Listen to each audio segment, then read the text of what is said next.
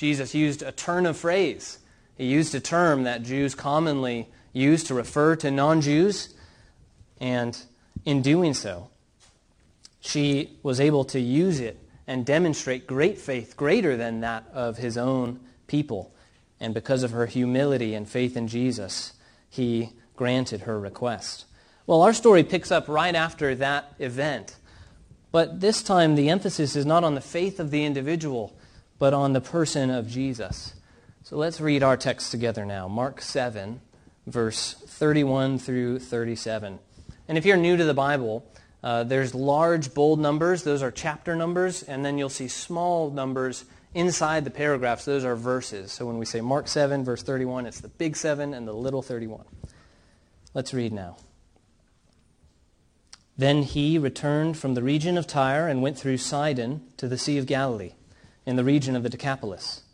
And they brought to him a man who was deaf and had a speech impediment, and they begged him to lay his hand on him. And taking him aside from the crowd privately, he put his fingers into his ears, and after spitting, touched his tongue. And looking up to heaven, he sighed, and said to him, Ephphatha, that is, be opened and his ears were opened. His tongue was released, and he spoke plainly. And Jesus charged them to tell no one. But the more he charged them, the more zealously they proclaimed it. And they were astonished beyond measure, saying, He has done all things well. He even makes the deaf hear and the mute speak. This is God's word. Uh, the main idea is found right there at the end in verse 37 in what the people are zealously proclaiming about Jesus after this miracle.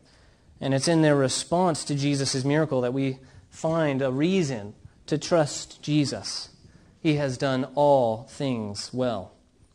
Now, we haven't gotten to the end or the climax of Jesus' ministry and the story yet. We're only on chapter 7.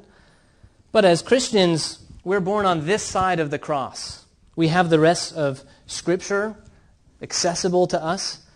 And so we know the primary reason Jesus came to earth was not just to heal people, uh, but was to live a sinless life in obedience to God, the way no one has, the way none of us has, to go to the cross as a perfect sacrifice to pay the penalty that we deserved, to appease the wrath of God, and to act as a substitute for us. So that for everyone who turns from their sin and trusts in Christ, God would see us as justified and he would look on us, and instead of seeing our filthy rags, he would see the righteousness of Christ Jesus. That's the main reason Jesus came to the earth. But he did some other interesting things before that, and we can learn from those as well. We can trust in the atoning sacrifice and the forgiveness of sins and the resurrection to new life confidently because Jesus did not only that, but all things well. Now, uh, I'll be a little bit honest. When I first read this text, my initial thought was, all right, another miracle. Here we go. There are many of them in the Gospel of Mark.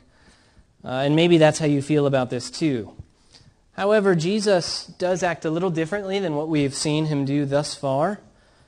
And in any case, my prayer is that this passage would renew your confidence in Christ's lordship over your life, and that upon reflecting on the miracle Jesus worked in your own heart, you would respond like the crowd that witnessed the healing of this deaf man. First, we see the condition of the man in verses 31 and 32. The condition of the man. Mark introduces a severe situation. And by the way, this is one of those stories that um, is confusing, and so I quickly turned to see if other gospel writers had also given an account to see if there were other details I could pick up on. That happens sometimes, and this just happens to be one of those stories that only Mark includes in his gospel, which means what you see is what we have. But Matthew does offer a summary paragraph about Jesus' travel and ministry during this time in Gentile regions. So we get an idea of what Jesus is doing, and it appears that he is healing many people as he's traveling around. But Mark decides to record just this one and the one that we learned about last week. Verse 31 says Jesus and company returned from Tyre and went through Sidon to the Sea of Galilee. And uh, this is a strange way to describe his journey. If you're following his instructions, it would be like saying uh, someone returned from Los Angeles uh, to San Diego by way of Fresno. It, it doesn't exactly make sense, but what Mark is trying to illustrate is the general regions that Jesus has traveled. By the way, the distances are completely out of proportion, so just ignore that for the time being. I just picked well known cities. Uh, you see the Sea of Galilee, uh, and then just northwest of that is Tyre, where Jesus was. Sidon is 20 miles north, and so he travels in kind of an upside down horseshoe to land in the Decapolis, where they are now on the eastern side of the Sea of Galilee. And if you remember, uh, Decapolis, Deca just means 10. Polis means city, so this is just the region of 10 cities. And this is actually the second time that Jesus has appeared in this location. You might remember me mentioning it because back in chapter 5, Jesus cast out Legion from the man who was possessed by demons. He restored him. And uh, when he did, the man begged Jesus to go with him. The countrymen who witnessed it were so afraid that they begged Jesus to leave. And Jesus instructs the man who wants to go with him not to come with him. Jesus instead tells him to go home and tell his friends how much the Lord had done for him. And so Mark 5:20 says and he went away and began to proclaim in the Decapolis how much Jesus had done for him, and everyone marveled. So this is the place Jesus sent you can you can think about it this way, the first Gentile missionary. And it appears that either from that witness or just the general reputation about Jesus' ministry, uh, is, he is now famous in the area. And instead of begging him to leave, in chapter 5, out of fear, this time people are bringing him uh, their sick friends, paralyzed friends, to heal. Mark tells us just about this one. They bring to Jesus a man who is deaf. And he's actually both deaf and mute. Both of those conditions are communicated with just a single word that Mark says deaf, but he also adds another word to describe a speech impediment. And uh, this doesn't mean that he had like some kind of lisp or stammer or anything like that. This would have been a significant handicap. He would not be able to speak normally. He would have been able to just make noise but not actually enunciate or talk in sentences. Uh, it was like his, his tongue was chained down to his mouth. Uh, about six years ago, I lived in Washington, D.C., and there was a great food market that I would go to frequently because they had great food and because my favorite coffee shop was there. And uh, the first time I went there, I had some trouble ordering my coffee from the person at the register. Uh, she asked multiple questions. I had to restate it a couple times. She said something to me and I didn't quite understand her, so we had a little bit of, of a hard time. I just assumed I can easily default into mumbling and uh, speaking quiet and it's noisy, so I just assumed that was my fault. I needed to talk louder. But I realized when I was waiting for my coffee the reason that uh, our communication was stifled. Her, her diction was a little weak, and her consonants were not very firm. And I realized that the reason was because she was deaf. Uh, and as it turns out, the largest population of deaf in the United States is actually in Washington, D.C. And right next to that food market, there is a deaf university. And so this food market would employ a lot of uh, deaf individuals. And they, they had enough training to be able to communicate with people, not just with American Sign Language, but uh, they would, with much training, be able to read lips, for example, and with much coaching, be able to replicate the shapes of your mouth, and you would have to memorize the way that it feels as they make sounds, and they're, you know, a coach would approve, yes, that's how you say it. Um, it takes a lot of training. That, that type of training and private attention was just not possible during the time of Jesus. Okay? So, uh, this man would have had no real way of communicating. This would have been a, a very significant barrier between him and other people. It's not clear if this man was born deaf or if his deafness was uh, a result of some kind of accident or illness later on, but whatever the case, just think for a moment about how difficult this man's life must have been.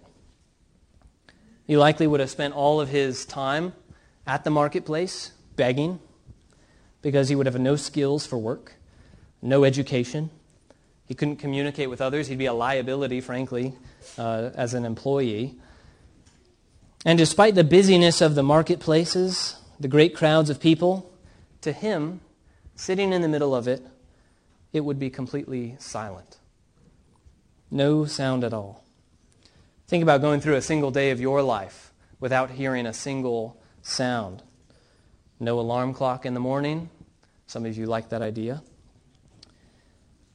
But imagine never hearing beautiful music, or imagine never hearing the wind in the trees, or the sound of running water, the sound of fire crackling, the voices of loved ones.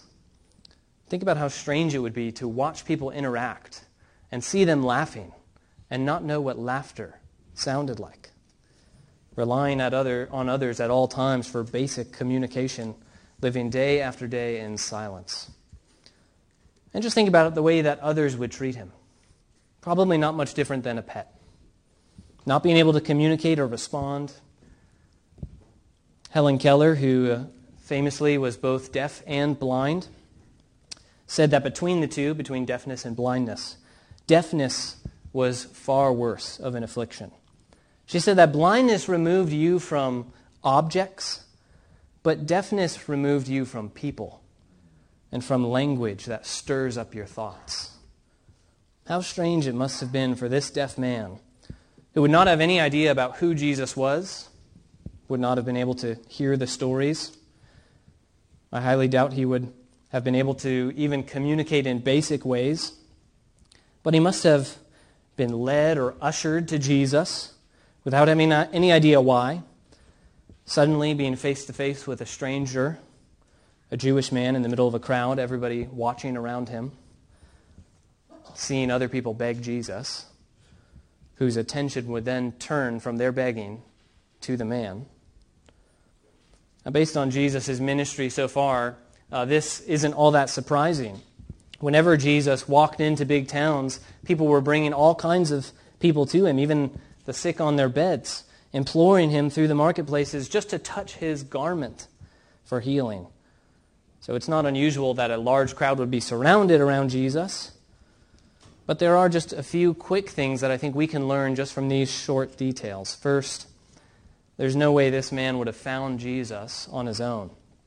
He probably had no idea who he was. Uh, and even if he saw a crowd gathering around a person, he may not even feel compelled to follow or would not even know why there was a crowd around him. He would not have been saved if others had not brought him to Jesus. There are men and women in the world that are the same, who will not find Jesus on their own.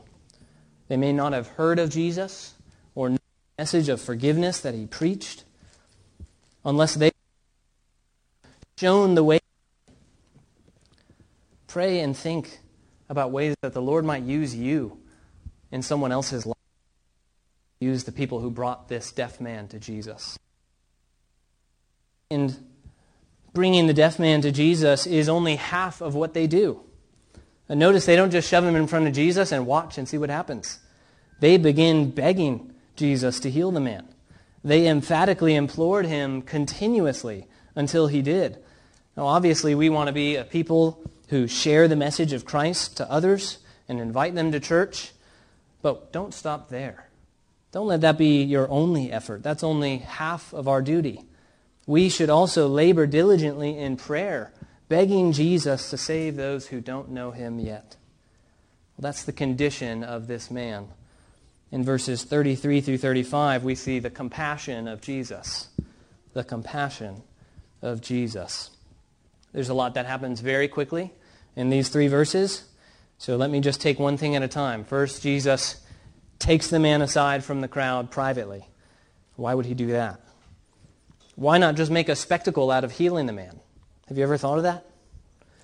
Uh, we know that he's healing people left and right as he's going through these marketplaces, so why is this instant any different? I didn't address this question last week, uh, but we, see, we saw something similar with the Syrophoenician woman, right? When she came in and begged Jesus, he could have just granted her request instantaneously. She would have probably left happy. Uh, who knows if it would have been recorded in Scripture, though. But because he prompted her, we learned a great lesson about her faith and humility. So, what is it about Jesus taking this man aside and Mark recording it into Scripture that we can learn from in a way that's unique from Jesus' other healings? And we already know that Jesus is his, he was not trying to make the biggest splash everywhere he went. In fact, often he's trying to escape crowds, right? So his major goal was not necessarily to, uh, to create the biggest miracle on display, to amaze as many people as possible. In fact, it seems like he's intentionally not trying to draw attention because of what scholars have called the messianic secret. He wants to control his reputation because people would have likely wanted him to lead and conquer the Romans in a military fashion. And that wasn't Jesus' goal at all. He had an agenda and a ministry of his own that he needed to stick to. That's why he exhorts them not to tell anyone after he heals the man. But even more than that is the way that Jesus heals this man. It's a little weird. He sticks his fingers into his ears, he spits, he touches his tongue, looks up to heaven, sighs, and then says a strange word that Mark says means be opened. There's six steps in Jesus healing this person. It's by far the strangest thing that Jesus has done in the gospel, I think. And some have taken these details to say that Jesus was just replicating modern day, well, at least during Jesus' time, modern day healers, that he was nothing more than just a magician uh, of the time. There were varying beliefs about about saliva, but one of the primary ones was that because water, we know this, we just got water, right, comes down and brings forth life from the ground, and humans need water to live. And so water was seen as this kind of substance of life. And so the water generated by a living person was seen to have some kind of unique, it was a unique ingredient, you could say, for the healers of the day. So healers would incorporate saliva and words of incantation into their rituals. But there is a difference between what Jesus does here and what they were doing. Jesus' word that he speaks, Ephphatha, uh, is not really a strange word. It's just strange to us because we didn't speak his language. But Jesus spoke Aramaic, which is what the word is. And so to them, it's his language and all the disciples' language. To them, it would have just sounded like be opened. It wasn't a word like abracadabra. It wasn't any kind of voodoo. It just was a simple statement be opened. Now, the spitting is probably the strangest thing. And I bet I know what you're thinking already. Where did Jesus spit? Exactly. Did he spit on the ground? Did he spit on his hand? Did he spit directly on the tongue? That would be gross. Uh, well, really, Mark doesn't tell us. So I will do like Mark and leave it to your imagination. Uh, this is the first time, by the way, that Jesus spits as part of healing someone, but it's not the only time he does. There are two other times in the Bible. In the very next chapter, Jesus is going to spit directly on a blind man's eyes to heal him. And then in John 9, he spits in the dirt to make mud that he then rubs on a blind man's eyes to heal him. Well, who knows? The deaf man may have seen many healers already in an attempt to be healed of his affliction. So I think at the very least, Jesus is signaling by his spitting that he has the intent to heal this man. There's nothing special about Jesus' saliva. Um, there's nothing special about Jesus' garment when, he, when people are healed by touching his garment. It's Jesus' power that heals people, so don't be confused by that. But we already know how easy it is for Jesus to heal people, don't we? He's done so in a myriad of different ways. He has uh, touched a leper to cleanse him. He's raised up Jairus' daughter just by taking her hand. He simply told the Syrophoenician woman that her daughter was healed. The bleeding woman touched Jesus' garment, and he felt the power go out of him. So if Jesus has the power to heal so effortlessly, and in so many different ways, why does he do it this way for this man? Well, think about how this man must have been afraid in that moment. Being ushered to a man he doesn't recognize, surrounded by a crowd, then being taken by this unknown person to a private place, all the while unable to hear or communicate or protest to what was going on. This poor man who can't communicate. Jesus takes him aside and communicates with him. Jesus is using sign language to comfort the man and to tell him what he's going to do. He takes him aside privately to show care for the man. He's more than a party trick. He is made in the image of God. And Jesus sees past his handicap. He puts his fingers in his ears as if to say, These aren't working properly. I'm going to unplug them. He spits and touches his tongue as if to say, I'm going to fix this as well. Your tongue will no longer be broken. And he looks up to heaven the same way he did just before saying a blessing and feeding the 5,000, as if to say, This is the power of God who will do this for you. And then he lets out a deep sigh, which is really more a groan of empathy, showing compassion to the man and grieving his poor state, as if to say, These things that happen to you are not as they should be. And then he spoke. He simply said, Be opened. And his body, the body of the deaf man, obeyed Jesus. His ears were opened. His tongue was released. Literally, it says his tongue was unchained. And the man spoke plainly. How strange would it have been to hear noise coming from him and then suddenly for him to articulate thoughts and to use language? This would be like a, a baby coming out of the womb. And then when the mother brings it close and says, There, there, the baby is saying, Hello, mother, how are you? I'm cold. Hold me closely. The man who couldn't speak, couldn't hear, suddenly, intelligibly interacting with people, talking plainly, just like the demoniac sitting next to Jesus in plain clothes. His ears began working, responding to others. Just think about the emotion that would have happened in that moment. Suddenly being able to match voices with sounds, suddenly being able to hear your own voice and hear what it sounds like. I imagine, this is just my own speculation, but I imagine there may have been some kind of physical uh, relief as well. You know, when your ears get really plugged up and then they finally pop, and then it feels like a breath of fresh air as air kind of flows through your ear canals raw sound flowing through this man's eardrum for the first time would have felt like waking up from a dream to reality.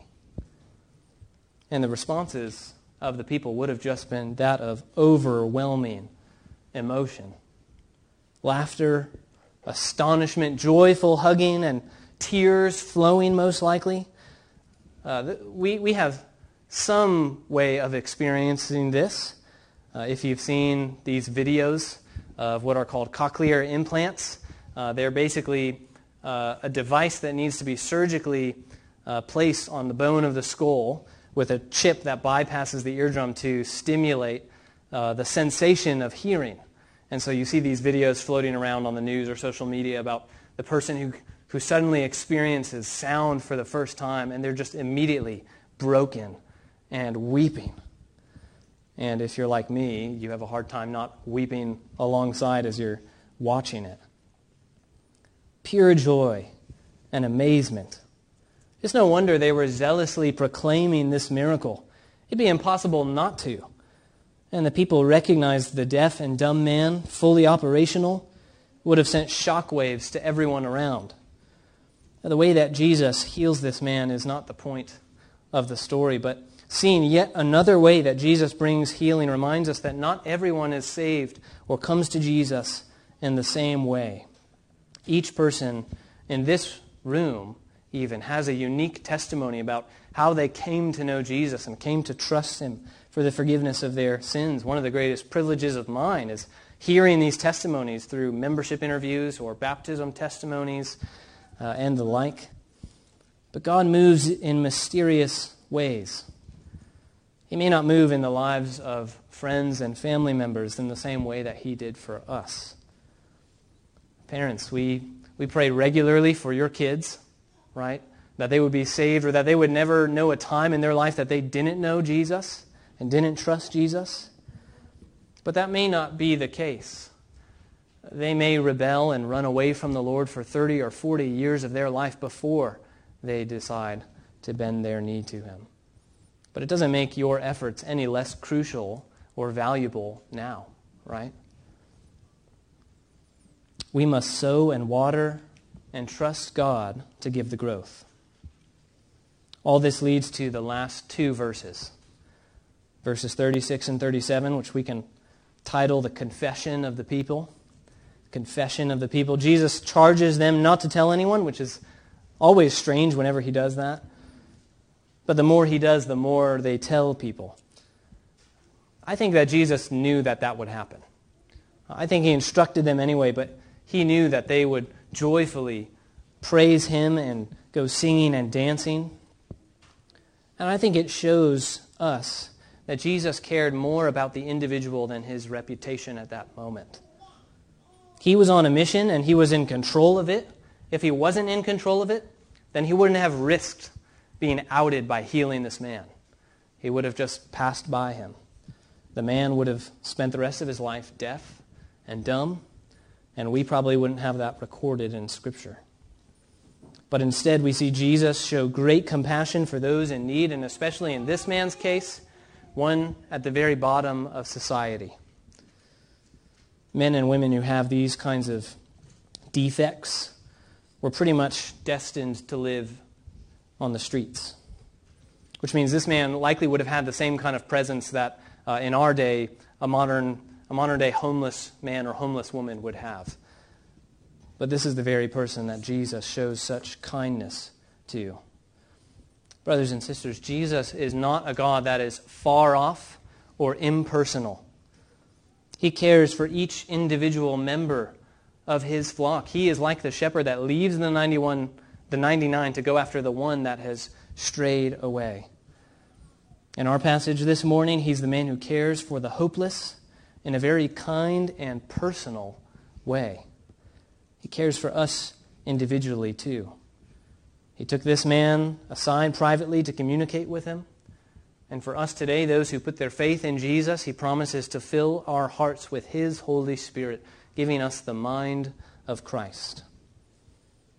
Christianity is not just a uh, religion with a set of morals, it's not just a uh, religion about a book.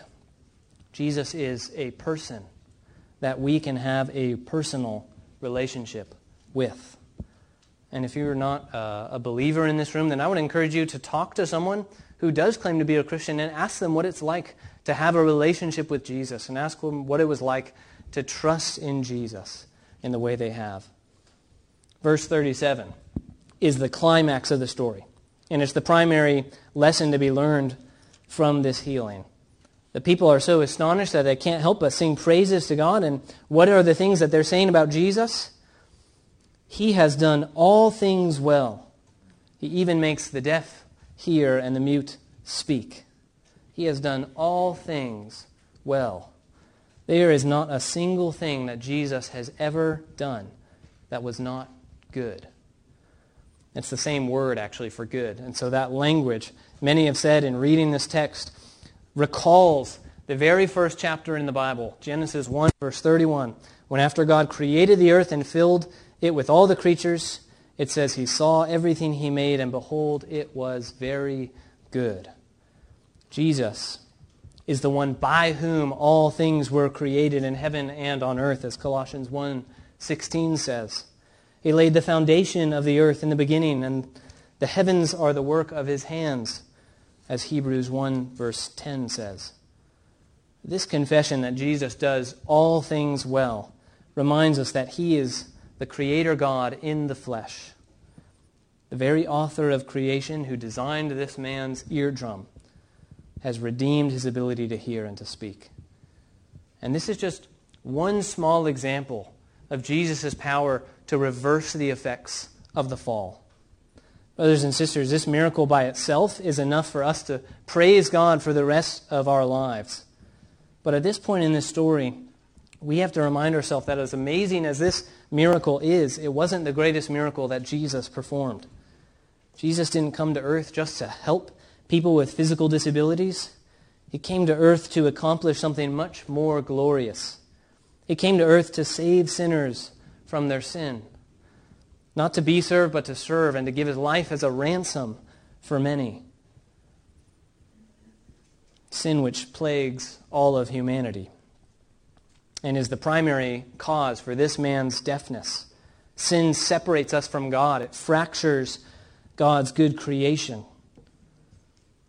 But Jesus came to serve others and to save, task which he accomplishes on, the, on his death on the cross and his resurrection three days later. Jesus did not do all things well except for the primary thing that he came to do. When he said, It is finished on the cross, he left nothing unfinished. This miracle of healing the deaf man is just one small example of the way Christ perfectly accomplishes all he set out to do. And the most important thing he did was go to the cross, where he purchased our redemption. And so we can have confidence in our salvation because Jesus Christ does all things well in creation here in his ministry, and even in his death. He adopted us in love. Dear friend, if you are here and you have never experienced this love, if you have never put your faith and trust in Christ for the forgiveness of your sins, you can do that today. You can turn from your sins and trust in Him, and He promises to make you a new creation. Many people want to better themselves before they come to God, feeling like God won't want them. But Scripture is clear over and over again that it was while we were still sinners, Christ died for us. He knows our sin and our weaknesses, and yet He still went to the cross for us. There is nothing greater to put your faith in than Jesus. Everything else in the world will promise things that it cannot deliver, but Jesus can. Jesus never failed. I've mentioned before in some of Jesus' other miracles that physical healings often act as parables or illustrations for the spiritual work that Christ does within us. Well, this miracle is no different. In fact, in the very next chapter, Mark 8, Jesus is going to rebuke his disciples yet again for their spiritual deafness and blindness. He even says to them, Are your hearts hardened? Having eyes, do you not see? And having ears, do you not hear? Which means that all people, if they don't understand rightly who Jesus is, are spiritually blind and spiritually deaf. And they need their ears opened to hear the truth, just as much, if not more, than this deaf man in our passage. If you're a Christian, I hope that your heart is stirred in thinking about this deaf man because the reality is that we are not much different from him apart from Christ. Like the disciples, our hearts were hardened against God until he opened our ears to hear the message of salvation. He opened our eyes to see the truthfulness of Jesus. And it was only by his creative power that we are able to hear him speaking and by grace through Christ to speak back to him to make the deaf hear and the mute speak is another way of saying that Jesus can do what only God can do. Our faith wavers, our confidence weakens because we ourselves are weak, but we ourselves are fallen. But praise be to God, our faith is in the man who does all things well in life and even in death. There's one more thing that I want to show you in this passage, and that is Mark's careful wording in this passage. I mentioned already that in verse 32, uh, when Mark says that the man was deaf, it's already implied that he is mute as well. He uses the word kophos, which is, a, which is just a very common word. But then he adds the bit about the speech impediment. And the word that he uses there is actually a very rare Greek word. In fact, it's not anywhere else in the entire New Testament. It's only in one other place in the entire Bible It appears in the, trans, in the Greek translation of the Old Testament, which is what Mark would have had for his scriptures, in Isaiah 35, verse 6, which we read earlier in this passage. It appears in Isaiah's prophecy about the everlasting joy that God will bring. And it speaks about the glory of God being seen. And I think Mark must have had verses 5 and 6 from Isaiah 35 on his mind when he recorded this miracle that Jesus performed, seeing the very fulfillment of the prophecy in the ministry of Jesus. I'll read those verses again Isaiah 35, 5 and 6. Then the eyes of the blind shall be opened, and the ears of the deaf unstopped. Then shall the lame man leap like a deer, and the tongue of the mute sing for joy. The very coming of Jesus ushers in a new age for God's people. Everything he did pointed to the fact that he is God's plan for redemption. So we can have confidence in our salvation because Jesus has done all things well.